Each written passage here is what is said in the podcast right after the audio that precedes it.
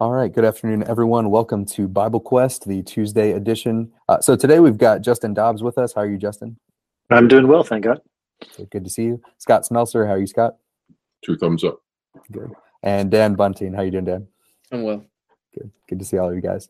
Um, so we'll go ahead and get the discussion going today. Uh, I wanted to spend some time talking about uh, Jesus as being our King, and but really trying to first establish that and, and see that that is definitely a biblical idea. That's definitely a truth. But then kind of going from there and seeing what does that mean for us as his people? What does that mean for the world? Uh, and just kind of seeing all of the, the applications of Jesus's kingship, uh, why that's so important. I think it's important to first point out that uh, maybe we as a nation, um, just Americans in general, have a hard time wrapping our minds around the king relationship and uh, and what it means to have a king, uh, because we don't have a king, and our country was kind of founded on the idea of not wanting to have a king, um, getting away from kingship, uh, and that's generally just kind of a human tendency anyway, wanting to get away from authority or having some kind of authority over you.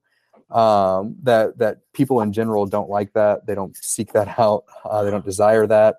But whether you acknowledge Jesus as king or not, or accept his kingship, it doesn't mean that he's any less of a king, um, you know, over you. He still has authority. He still uh, is reigning.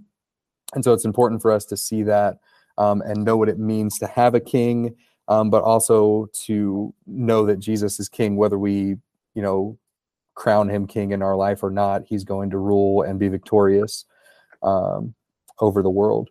So I want to first just establish that Jesus is king, that this is definitely a biblical idea, um, and then maybe look at one passage in the New Testament of like seeing some responses to his kingship, and then we can talk about some other things as well. So um, I've got a couple of passages, and you guys can be thinking, what are some passages in the in the Old Testament or just in the Bible in general that establish Jesus as a king, um, and and that he is ruling and and reigning? Um, the first one that I want to see, and then if you guys want to throw in a couple, um, is Isaiah chapter fifty-two.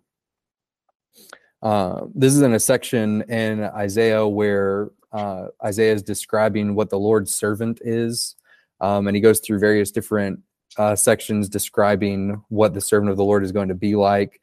Um, maybe the most famous section is Isaiah fifty-three, the, the suffering servant, what Jesus is going to do in his sacrifice. But just before that, in verse fifty-two, or chapter fifty-two and verse seven, um, it says, "How beautiful upon the mountains are the feet of him who brings good news, who publishes peace, who brings good news of happiness, who publishes salvation, and who says to Zion, your God reigns." Um, there's this idea, and Paul quotes this in Romans chapter ten, whenever he's talking about the gospel, and he uses this verse to talk about how important it is and valuable it is to share the gospel and spread that with different people. And one of the primary things that's being spread and mentioned in this sharing the good news, bringing a message of happiness and a, and a message of salvation, the, the primary thing that's said in verse seven is you're telling people that your God reigns. Um, your God is is is ruler, he's king, he's master, and that's a message of happiness and peace and security, at least it should be. Um, we'll see maybe in another place that the fact that God reigns could be a different message depending on what side you're on. Um, but here, if you're a part of God's kingdom and a part of his people, his his reign and his rule is actually a, a really good thing, and it's a part of the gospel message to understand. It's one of the fundamentals of being a part of God's kingdom uh, and part of Jesus's people. Um, that's kind of the first big passage that I want to hit just to start establishing this idea. Do you guys have other like thoughts on that passage or other passages to talk about Jesus's rule? Scott? Just a couple of others. The, the promise in Second Samuel seven about David's descendant. Uh, he will build a house for my name. I will establish the throne of his kingdom forever. And secondly, uh, Christ. Christ Messiah is the Greek term for the Hebrew term Messiah. Messiah means the anointed one. Uh, in the Old Testament, the priests were anointed, but especially uh, it's also used of anointing the king. Uh, for example, what does David say when he has a chance to kill Saul and his men want him to kill Saul? David's answer is, I will not. Lift my hand against the Lord's anointed. Yeah. And if you look at the Septuagint, which is the Hebrew Old Testament being translated into Greek, he says, I will not lift my hand against the Lord's Christ, mm-hmm. the anointed one. And so for the, in in the first century, sometimes today, maybe people think of Christ as Jesus's last name. I don't know. But it it definitely connoted the king, mm-hmm. along with his also being high priest. That also fits. Yep. Mm-hmm. One thought on, on that passage, and really something you said, um, and this this is not to critique anything that you said, Jonathan, but uh, I think we've often talked about sharing the gospel with people, when more often you see in, especially Isaiah fifty-two, it's it's the proclaiming of the gospel. Um, I've, I've gotten it into my head that I've got this good news and it's helpful to people and it's a blessing and it's wonderful. And so I want to share this help to them, with them. Um, and that's true, but but maybe if we appreciated the king that Jesus is, kings don't share the news of their coronation. They proclaim it. Uh, I am I am king. uh, and, and this is a blessing to you because I'm a benevolent king. Um, but it's not like, hey, take it or leave it. This could be cool for you if you just try it. But if you don't, you know, it's all right. It, it is a proclamation. Mm-hmm. Uh, and, and so that that is something that I've, I've tried to rework in my mind where we're talking to our neighbors or coworkers or friends, relatives, and, and we're we're not just sharing the gospel. It's, that's right, but we are proclaiming something. Uh, and there's some boldness and some conviction in that Jesus is king. Mm-hmm. Yeah. Yeah. And that, that leads a little bit to another passage that I was thinking about, kind of the opposite end. So you've got in Isaiah fifty-two, there's this proclamation, and it's a proclamation of, of happiness, joy, salvation, security. It's this good message. There's another way to receive the proclamation of Jesus's kingship. And you see that like in Psalm two, where uh, I'll just read the Psalm because it's, it's a short Psalm, um, but Psalm two verse one, says, why do the nations rage and the people plot in vain? The kings of the earth set themselves and their rulers take counsel together against the Lord and against his anointed, saying, let us burst their bonds apart and cast away their cords from us. He who sits in the heavens laughs. The Lord holds them in derision. They will, uh, then he will speak to them in his wrath and terrify them in his fury, saying, as for me, I have set my king on Zion, my holy hill. I will tell of the decree the Lord has said to me, you are my son, today I have begotten you. Ask of me, and I will make the nations your heritage, and the ends of the earth your possession. You shall break them with a rod of iron and dash them to pieces like a potter's vessel. Now therefore, O kings, be wise. Be warned, O rulers of the earth. Serve the Lord with fear and rejoice with trembling. Kiss the Son, lest he be angry, and you perish in the way. For his wrath is quickly kindled. Blessed are all those who take refuge in him. So you got this other side of the coin. If you learn of Jesus's kingship and you submit to that, you become a part of his kingdom. You're you're letting him rule uh, in your life uh, and listening to him and obeying him. There's this message of peace and security and happiness and blessing. But if you're like these people described in the beginning of Psalm two, Uh, raging, plotting against, trying to tear off the bonds of the king, of the ruler. Um, you can try to do that in verse three, but God is just laughing at that attempt. Uh, you, you're not able to just throw off Jesus's kingship and become, you know, the, the ruler uh, indefinitely yourself. Um, God has given authority and all power to Jesus, and he's inherited the world as his inheritance, and he's going to break his enemies into pieces. Uh, it says in, in verse nine.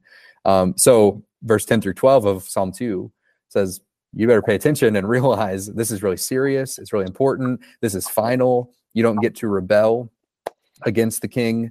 Um, you need to uh, respect him, be reverent towards him, kiss the Son, um, and and take refuge in in his rule and reign. So um, those are kind of two different sides of the coin of, of Jesus' kingship. Depending on what side you're on means drastically different things for you. There, there's a psalm, it's not super short, but Psalm forty-five, I think, paints a really good picture of the kingship that we have, uh, and and then even the approach that we need to have. It's a it's a psalm, it seems like a wedding, um, celebration of a wedding uh, that the king has with his bride. But when you look at the way the king is described, um, oh, even just verse three, gird on your sword, your sword upon your thigh, O mighty one, thy glory and thy majesty, and in thy majesty ride on prosperously because of truth and meekness and righteous, and your right hand shall teach thee terrible things, your arrows are sharp. It's an interesting combination of strength and mercy um, in the descriptions here of this king. And the the the bride that comes um, in verse eleven, or verse ten, hearken, O daughter, and consider and incline thine ear. She's coming near. Verse ten, forget also your people and your father's house. So shall the king desire thy beauty. And there's this interesting way that as the bride comes to this king, uh, the past, um, the world that she's leaving behind needs to be left behind as she becomes one with this king. So it it does a really good job at giving us the picture of um, the different the different um, facets of the strength and mercy of the king, as well as the, the approach that we need to have, uh, the church often described as the bride of Christ. Like in a similar way, Psalm forty-five is a beautiful response of the bride to the king.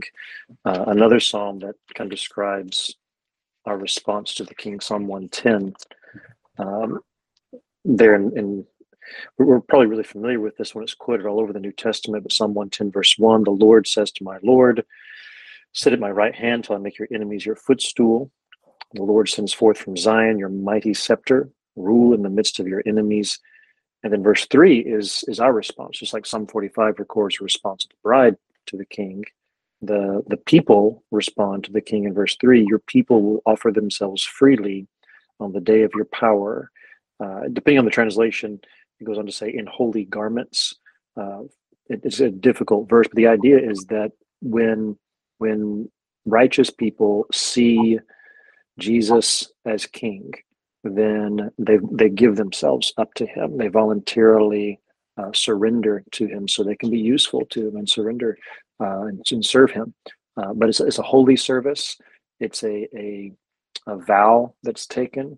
And so Christ's people should have a kind of a volunteer spirit about them where they're eager to serve because Jesus is king. Uh, we're not afraid to serve. We're not lazy about it. Um, we're not begrudging toward him. Uh, we recognize his power and we're glad for it. Yeah. Oh, Jonathan, I think you, you may be muted. Thank you. Yeah. Um, so it's it's really obvious Um, in the Old Testament and and also in the New Testament. We'll look at one passage in particular that Jesus is reigning, um, that that he is the final king established by God. God had planned that. So I want to just think for a little bit about, like, if since that's true, since Jesus is king, what should people's response to his kingship be? So there's this negative response in Psalm two that will end up in our destruction. What's the positive response, and what's a good example of how to respond to Jesus's kingship? Um, so I think Matthew twenty-one is a good place to to see that. But Scott, you had a did you have a thought before we look at that? Just real quickly, uh, I think the verse that Justin mentioned a minute ago from Psalm one ten, your people will offer themselves freely. That's right after the verse that says Jesus will rule in the midst of his enemies. Mm-hmm. Combine that with Romans five, that we were all enemies. Uh, we have this. Jesus's kingdom is made up of people who desert the devil's army and come over to Jesus. So we have to surrender and then volunteer ourselves freely. Go ahead. Mm-hmm. Yeah. Yeah. So I w- want to read this story in Matthew twenty-one at the beginning of the chapter. And then just notice some of the responses that there are to Jesus. I think there's some good responses and also some bad responses um, in, in this story. Um, but I'll just read this really quickly. Matthew twenty-one, verse one. It says, now when they drew near to Jerusalem and came to Bethphage, to the Mount of Olives. Then Jesus sent two disciples, saying to them, "Go into the village in front of you, and immediately you will find a donkey tied and a colt with her. Untie them and bring them to me. And if anyone says anything to you, you shall say the Lord needs them, and he will send them at once." This took place to fulfill what was spoken by the prophet, saying, "Say to da- the daughter of Zion, behold, your king is coming, humble and mounted on a donkey, on a colt, the foal of a beast of burden." The disciples went and did Jesus as Jesus had directed them. They brought the donkey and the colt, and they put out their cloaks, and he sat on them. And most of the crowd spread their cloaks on the road, and others cut branches from the trees and spread them on the road. And the crowds that went before him and were following him were shouting, "Hosanna to the Son of David. Blessed is he who comes in the name of the Lord. Hosanna in the highest." And when he entered Jerusalem, the whole city was stirred up, saying, "Who is this?" And the crowd said, "This is the prophet Jesus from Nazareth of Galilee." Um, so this is when Jesus is entering Jerusalem for the for the last time before he's going to be crucified. This is the, the first day of the last week of his life. Um, and as he starts entering, uh, as he gets close, he starts instructing his disciples to do different things. So he tells them very specifically, you need to go into the city, you need to find this donkey. Um, if somebody asks you about what you're doing, say the Lord needs it, and then they'll let you have it, kind of thing. It's really kind of strange instructions, not not typical of uh, of maybe what you would uh, usually be instructed to do whenever you're approaching a city. Um, but he gives them these instructions, and I really like verse six. After he explains everything to them in detail, verse six just says, "So they went and did as Jesus directed them." Um, they they did exactly what he said. Um, even if the instructions are a little bit unorthodox, like here, you know, go find a donkey and bring it to me.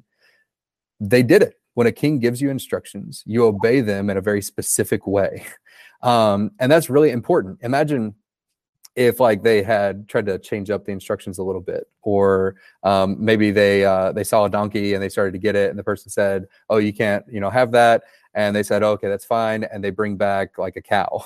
Um, you know, would Jesus be be happy that they maybe, you, you know, well, we couldn't get you a donkey, but we got you something close? Well, no, he's, he gave them specific things to do, and they specifically followed that.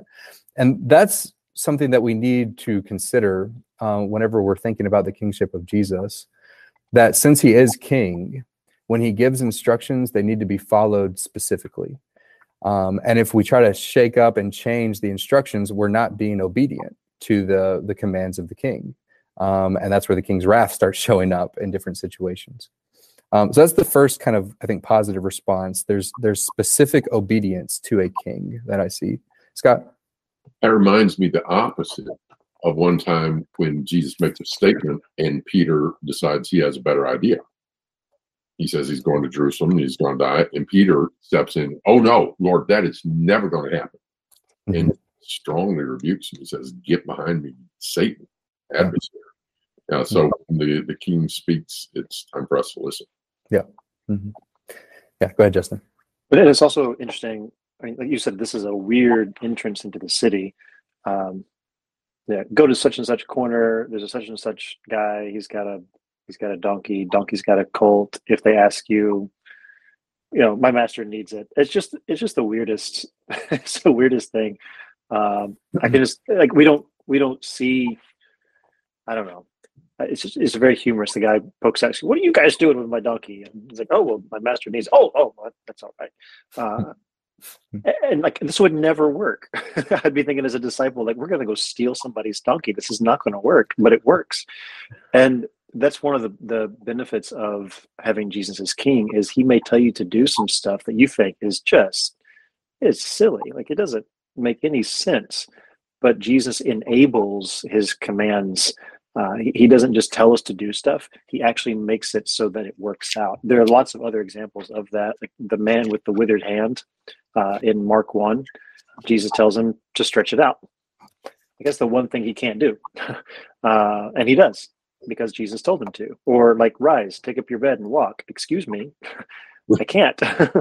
but but Jesus told him to do it, and therefore he enabled the command. Uh, I, I think that's incredible. Uh, these disciples show that kind of faith, uh, but it's because they trust that Jesus is in charge. Mm-hmm. Yeah, yeah, good point. And another thing that stands out to me in this story is not only do they do exactly what they're instructed, but they kind of go a little bit above and beyond to do some extra in attempts to honor Jesus as much as possible. So like they bring the donkey and then they take their coats off and like put their coats on the donkey so that Jesus doesn't have to sit directly on the donkey. And then people are like laying out their coats on the road as well. So not even the donkey has to touch the road, and they're like laying fig branches out and all this. And, and, and it's kind of going the extra mile to really honor who Jesus is, that they're really concerned with that. And it reminds me of a similar attitude that you see in the Old Testament towards a king, that when you, when you really want to show love and respect, you'll do even really difficult or challenging things in order to really honor that king and show your devotion and love to them. And I'm thinking of the, the mighty men of David, whenever David is like on the run, and uh, he's kind of like a, a war refugee sort of thing. And he, like his soldiers overhear him one time talking about how he really misses Bethlehem, his hometown. And he specifically wants like a cup of water from Bethlehem. And those soldiers, like David doesn't specifically instruct them, like, guys, here's the mission, go in and get me a, a drink of water from Bethlehem. But they know that their king wants that. And so they go on this dangerous mission to break into the Philistine garrison, get into Bethlehem, get the cup of water, and bring it back to David because they, they want to. They really want to honor and serve him because they know that's what he wants. So like they, they specifically obey their king, but they also want to go the extra mile to honor their king and what he wants. If I know that Jesus wants it, it's a, it's a joy. It's a pleasure for me to go out and do that because I want to honor my king in that way. And that's something that happens in every relationship. That you'll go out, you don't have to be specifically told to do something. You just know that's what the person wants. So you go and do it because you love them, uh, like your spouse. Uh, today's Valentine's Day. Um, my wife didn't tell me to go and pick her up flowers, uh, but I'm going to go and pick her up flowers because I know she likes flowers and I love her and, and I want to honor her uh, kind of in that. If you just wait every single moment to be directly instructed to do it, it almost kind of comes becomes robotic. But this relationship with a king that you really love and respect, you'll go the extra mile in doing something, even whenever maybe it's uncomfortable or challenging, because you know it will honor your ruler and that they want that um, as well. So uh, I think those are kind of paired together, the specific obedience to instructions, but also just really going out of your way to honor the king in, in whatever way that you can, uh, making him kind of the focus of the actions you do. Dan, you had your hand up. Yeah, it it. Just even that phrase, to go the extra mile, that comes from Jesus's own instruction, that if anyone would force you to go with them one mile, we go too. If anyone's going to sue us for our coat, we give them our cloak also. If anyone slaps us on the one cheek, we turn and we offer the other one. And um, our our great effort to obey that highly challenging command from Christ to Um, to not retaliate, but instead to love those who are oppressing us, is then the way that we go. Uh, that that's the extra, it, it feels like the extra mile that we then give to our Lord and King. We're going to do this. Um, he's told us to do it, and we're going to work on it. And we're going to do these very, very hard things, um, serving the people around us as we, as our service to our Lord and King. And and and that's what we end up needing to to look for, is those opportunities, because that's what lifts up our king. Mm-hmm. I'd like to talk for a minute about the difference between in the different angles of fellowship and submission, because the scripture does bring out the idea that Jesus, you know, took on flesh and blood, you know, as we have. That he went through temptations as we do, so that he can, you know, know what we're going through. Um, and that he's calling us up. He's not ashamed to call us brethren uh, in, in Hebrews two. So it's real beautiful passages that have this idea of us being able to be brethren with Christ, of Jesus lowering himself down to us. But we don't need to confuse that with us being Jesus's peers and equals, mm-hmm. because he's still king. So you remember when Jesus said, when you're invited to a feast, don't sit where? Don't sit in the best seats. Yeah, don't, because he's going to come along and say, "What are you doing there?" And then he moves you down in front of everybody, lowest seat. Jesus instead said, "Take the lowest seat, and what might happen? You'll get promoted." Yeah. What are you doing there? When the master of the feast asks you to come sit at the head table, that's an honor and it's a privilege, but it doesn't mean that you're him. Mm-hmm. When James and John are wanting to sit on the right hand and left hand of Jesus, that doesn't mean that you're king. And they're kind of, it's kind of a shameful presentation there when they're trying to seek that for themselves. So, yeah, there, we can have fellowship with one another and with Christ. He's not ashamed to call us brethren, but that's that's not something we deserved. It's he still needs to have our honor and respect, not be treated as, as our, our our buddy, even though we have a friend in Jesus. Uh, and there's a lot of passages to illustrate that. But go ahead, Justin. But uh, one passage I had written down to to think about. This introduces it in, in Revelation, the picture that John gets of Jesus. Uh, I mean, John, John traveled around with Jesus for years. I mean, they would have eaten together. They would have, you know, rolled out their cots together as they're they're going down from uh, Galilee down into to Judea. Um, he saw him die. You know, he went to the tomb. He saw him raised. Like th- this is his friend. Um, but when he appears in Revelation one. This is a, a very different sort of Jesus, uh, so much that John falls down like a dead man. But then Jesus comfortingly puts his hand out, draws him up, don't be afraid. Uh, only Jesus could tell him not to be afraid. But then the picture we see of Jesus later in Revelation four and five, you've got the throne room scene in heaven, and there are lots of crowns. You know, there, there are people representing uh, God's holy people, and they're all wearing crowns, but what are they doing with them? They throw them, throwing them down. Feet. Yeah, yeah. Feet there's there's lots of honor being shared. There's lots of glory being received in heaven, but the focus is on the throne itself. And of course, the Lamb comes and uh, is worthy to have that place in Revelation five, and everyone is crying out, "He's worthy." So there there is a, a fellowship, like you said, Scott. There's a um, a humility and kindness that our King has to share that glory with us. But let's not forget that, that he's the one who's really worthy. Mm-hmm. Yeah. Two verses. One, Luke chapter seventeen, Jesus said, um, even when you've done everything you've been told to do, say, we are unworthy servants. And when the prodigal son comes back, he says the right thing. Mm-hmm. I've sinned against heaven and in your sight, I'm not worthy to be called your son. Let me be a servant. Let, let, let me just go work and fulfill responsibility. In mercy and in love, the Father says, my son that was dead is alive, was lost is found.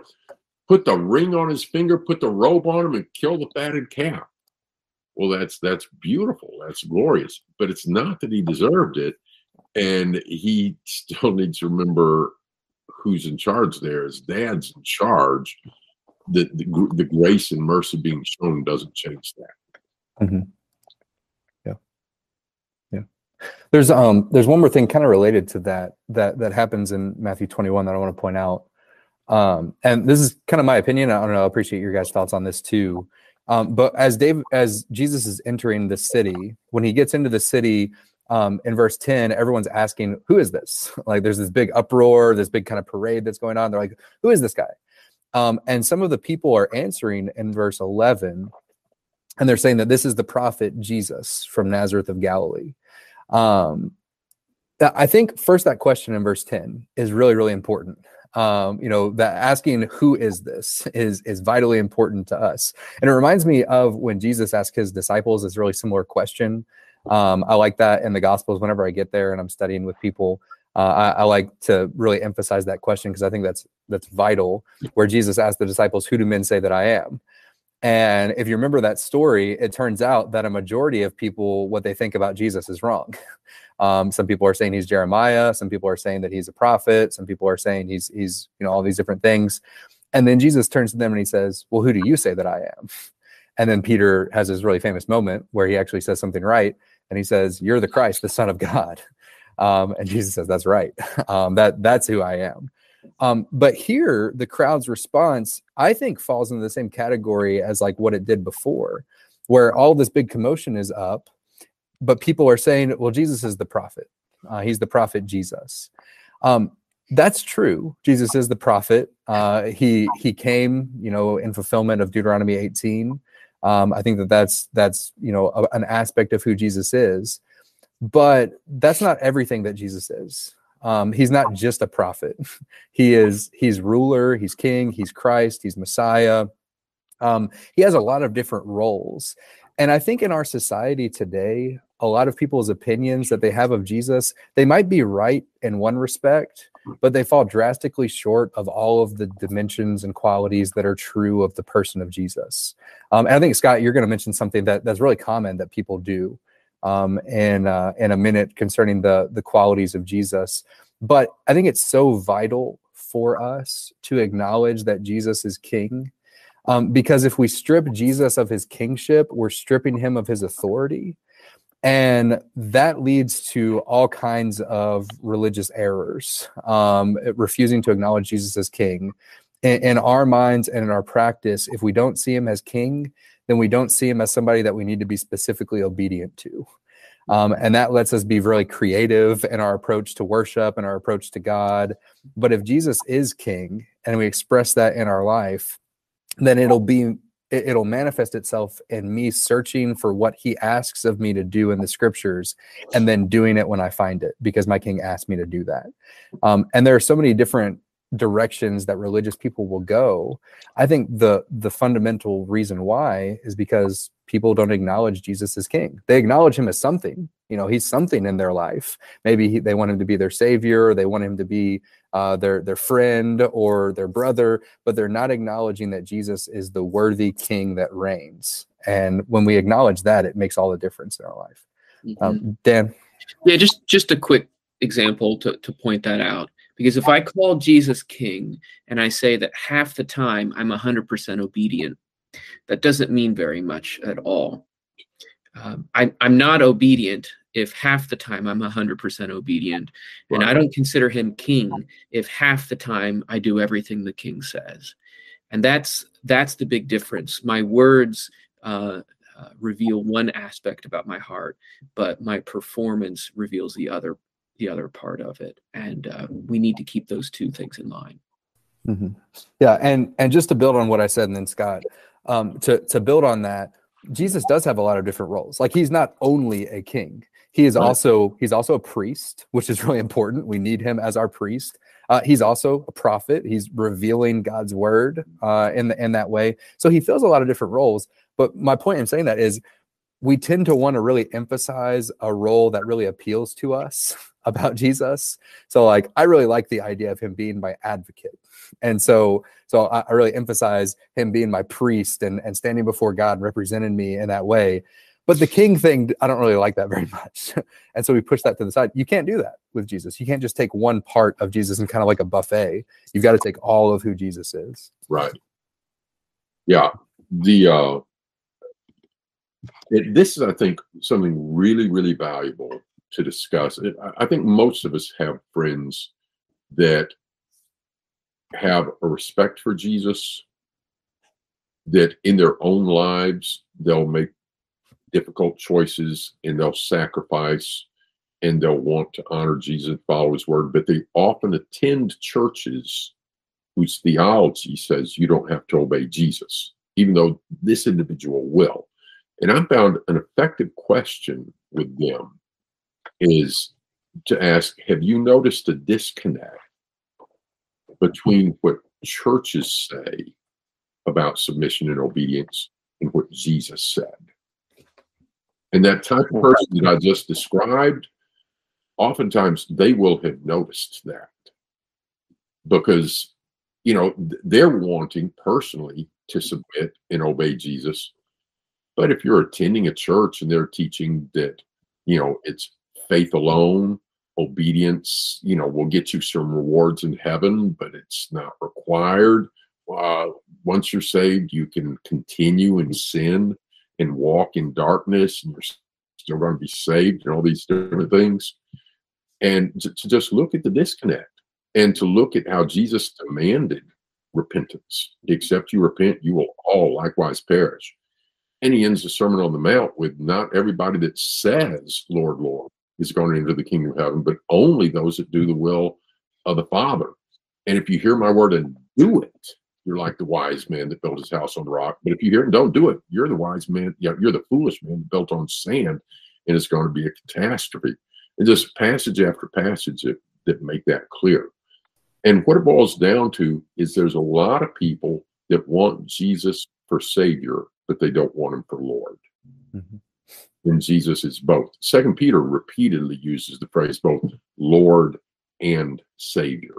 Mm-hmm. And uh, in Luke two, uh, to the shepherds, it's announced, for unto you is born in this day, uh, in this, excuse me, in this, this day in the city of David, a Savior who is Christ the Lord. He's both Lord and Christ. Lord means you got to do what he says.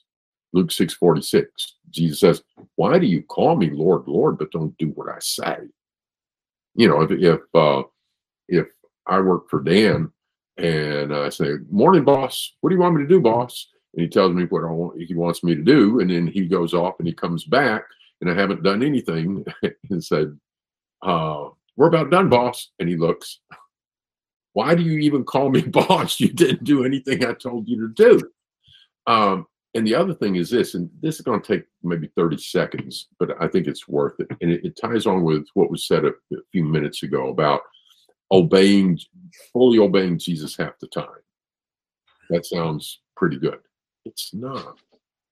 Um, and this illustration is this. Let's suppose Jonathan is king, okay? Or whatever island or country we live on, Jonathan's king. And um suppose Justin is his prime minister or whatever. And Jonathan starts delegating authority to Justin, kind of like Nabonidus did with Belshazzar. Um, and he starts letting you, Justin, you can take care of this. You can take care of this also.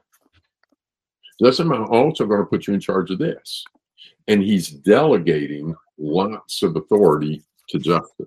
And so Justin has authority, maybe to raise taxes, maybe to, you know, do this or that. But there's one thing that Jonathan doesn't turn over. He says, you can't make treaties. You're not allowed to make treaties. Who's king? I am. Jonathan. Yeah. Now, practically speaking, it may look like, you know, uh, Jonathan's gone off to Timah, like Nabonidus did. And it may look like, wow, Justin is the guy in charge. He's the, well, a lot has been delegated to him, but he's not the ultimate authority because Jonathan is still saying, you can take care of this, this, this, and this, but you can't touch this. Mm-hmm. And that's what we often do with God. Mm-hmm. We'll let God, we'll, we'll deal out to him things that he can have authority over. Okay, you can have my Sunday mornings. Uh, you can have, I didn't want to be a homosexual anyway. You can have that. Uh, yeah, and we, we deal him lots of authority. But then there's one or two things that, no, God, you can't have control of that. I'm keeping that. Mm-hmm. Who's control there? We're still, making. Um, yeah. And and we might look at, but look at all the things I turned over to God. I'm doing, that's not submission. It's treating God like the prime minister and we're the king. Yeah. Mm-hmm. Hmm. Yeah. There's an old bumper sticker that says, God is my co-pilot. You need to switch seats. Yeah. You know, there's a there's some some practical effect to this too. I think, you know, it's not just Uh, I mean, obedience is about as practical as it gets, but the way it impacts our attitude toward life. Um, I don't think any of us really wants to be in charge anyway. Um, you know, when when uh, there's a, a a burst pipe because they got below freezing and you know, there's water spewing out in your basement, like, I want to tuck tail and run. You know, uh, when when you get a flat tire on the interstate and you are miles and miles and miles away from any help, like, somebody else, please make the decisions. Uh, but when you're in charge, the weight falls on you. You're responsible. You're you're leading your family. You've got people who are looking to you for rescue, for salvation, for guidance, for help. Uh, and I think there's some practical effect of us trying to be in charge until the moment we realize we're we're not cut out for this job. Uh, in, in Matthew chapter six, Jesus, I think, relates a lot of this thing called anxiety to uh, an overreach of power. Uh, he, he talks about how we're we're anxious about our lives, about what we'll eat and drink and what we're going to put on our bodies. But then he says, seek first the kingdom of God in Matthew six thirty-three, and his righteousness, and all these things will be added to you. Uh, don't don't you know that God's in charge? Don't don't you know that he's taking care of things? Uh, in in First Peter chapter five, uh, anxiety, it turns out, is is kind of connected with pride. In First Peter five and verse verse five, uh, he says, "Clothe yourselves, all of you, with humility toward one another. God opposes the proud, but gives grace to the humble. Humble yourselves, therefore, under the mighty hand of God, so that at the proper time he may exalt you, casting all your anxieties on him, because he cares for you." Mm-hmm. Uh, imagine someone, imagine a God who had all love, who who was who was unlimited in his love toward us, but not unlimited in power. I mean, he's compassionate, and he may get us, and he may care about us. He may want to be our friends, but he can't help us. Or there's a God who has all power, but not all love. Uh, we, we serve a God who does love us, but he's also telling us, you got to submit to me. You got to follow me. You humble yourself under my mighty hand, and I'll take care of you. I'll strengthen you. I'll establish you, there in verse ten. And so he closes off this section in First Peter five eleven. To him be the dominion forever and ever. Amen. When I realize that God's on his throne, uh, it, it takes away, I mean, it, does, it doesn't just immediately sap all my worry, but boy, it, it really does start to put the brakes on my runaway anxiety. Is God on his throne or not? And if he is, then he's got this well in hand. It may not look like what I wanted it to look like, uh, but, but God's in charge, and I can trust him to be in charge. Mm-hmm. I wonder if a little bit of that is what Jesus had in mind also when he said to uh, take his yoke on ourselves, because his yoke is easy and his burden is light. Um, that that it's it's so much easier, simpler. Now, there'll be challenges in following Jesus, being a part of, of Jesus's people, Um, but it's so much lighter than the the weight that you have to carry when you're trying to run your life yourself. Um, so, mm-hmm. Would you, just a little thought. This is something that I, I had been sitting on for a while, but in Psalm forty-four, it talks about that relationship we have to him being a king, um, that it's not on us. In Psalm forty-four, verse three, "For they got not their land in possession by their own sword, neither did their own arm save them. But thy right hand and thy arm and the light of thy countenance, because thou hast favor, hast favor unto them. Thou art my king, O God. Command deliverance for Jacob." Hmm. And, and there's great relief in having this king. Yeah. Yeah. Well, good. Um, so that's pretty much all the time that we have for today. Um, we we really hope that that discussion is helpful for everyone. Jesus is king, whether you you know that or not, whether you acknowledge that or not, but you need to know that, and that needs to change how you live your life. Um, it'll be such a blessing to have him reigning in your life as king and submit yourself fully to him uh, and, and listen to his instructions. So if you have more questions or thoughts about that, maybe some specific uh, commands or things that Jesus has given that you'd like us to discuss on our program, you can uh, ask us about that. We'd be happy to talk about more passages uh, or any other questions that you have in the Bible. You can submit those to us at bible quest dot t v, and we'll do those in our future programs. But that's all that we have for this week. And so we'll plan on seeing everyone next week, Lord willing.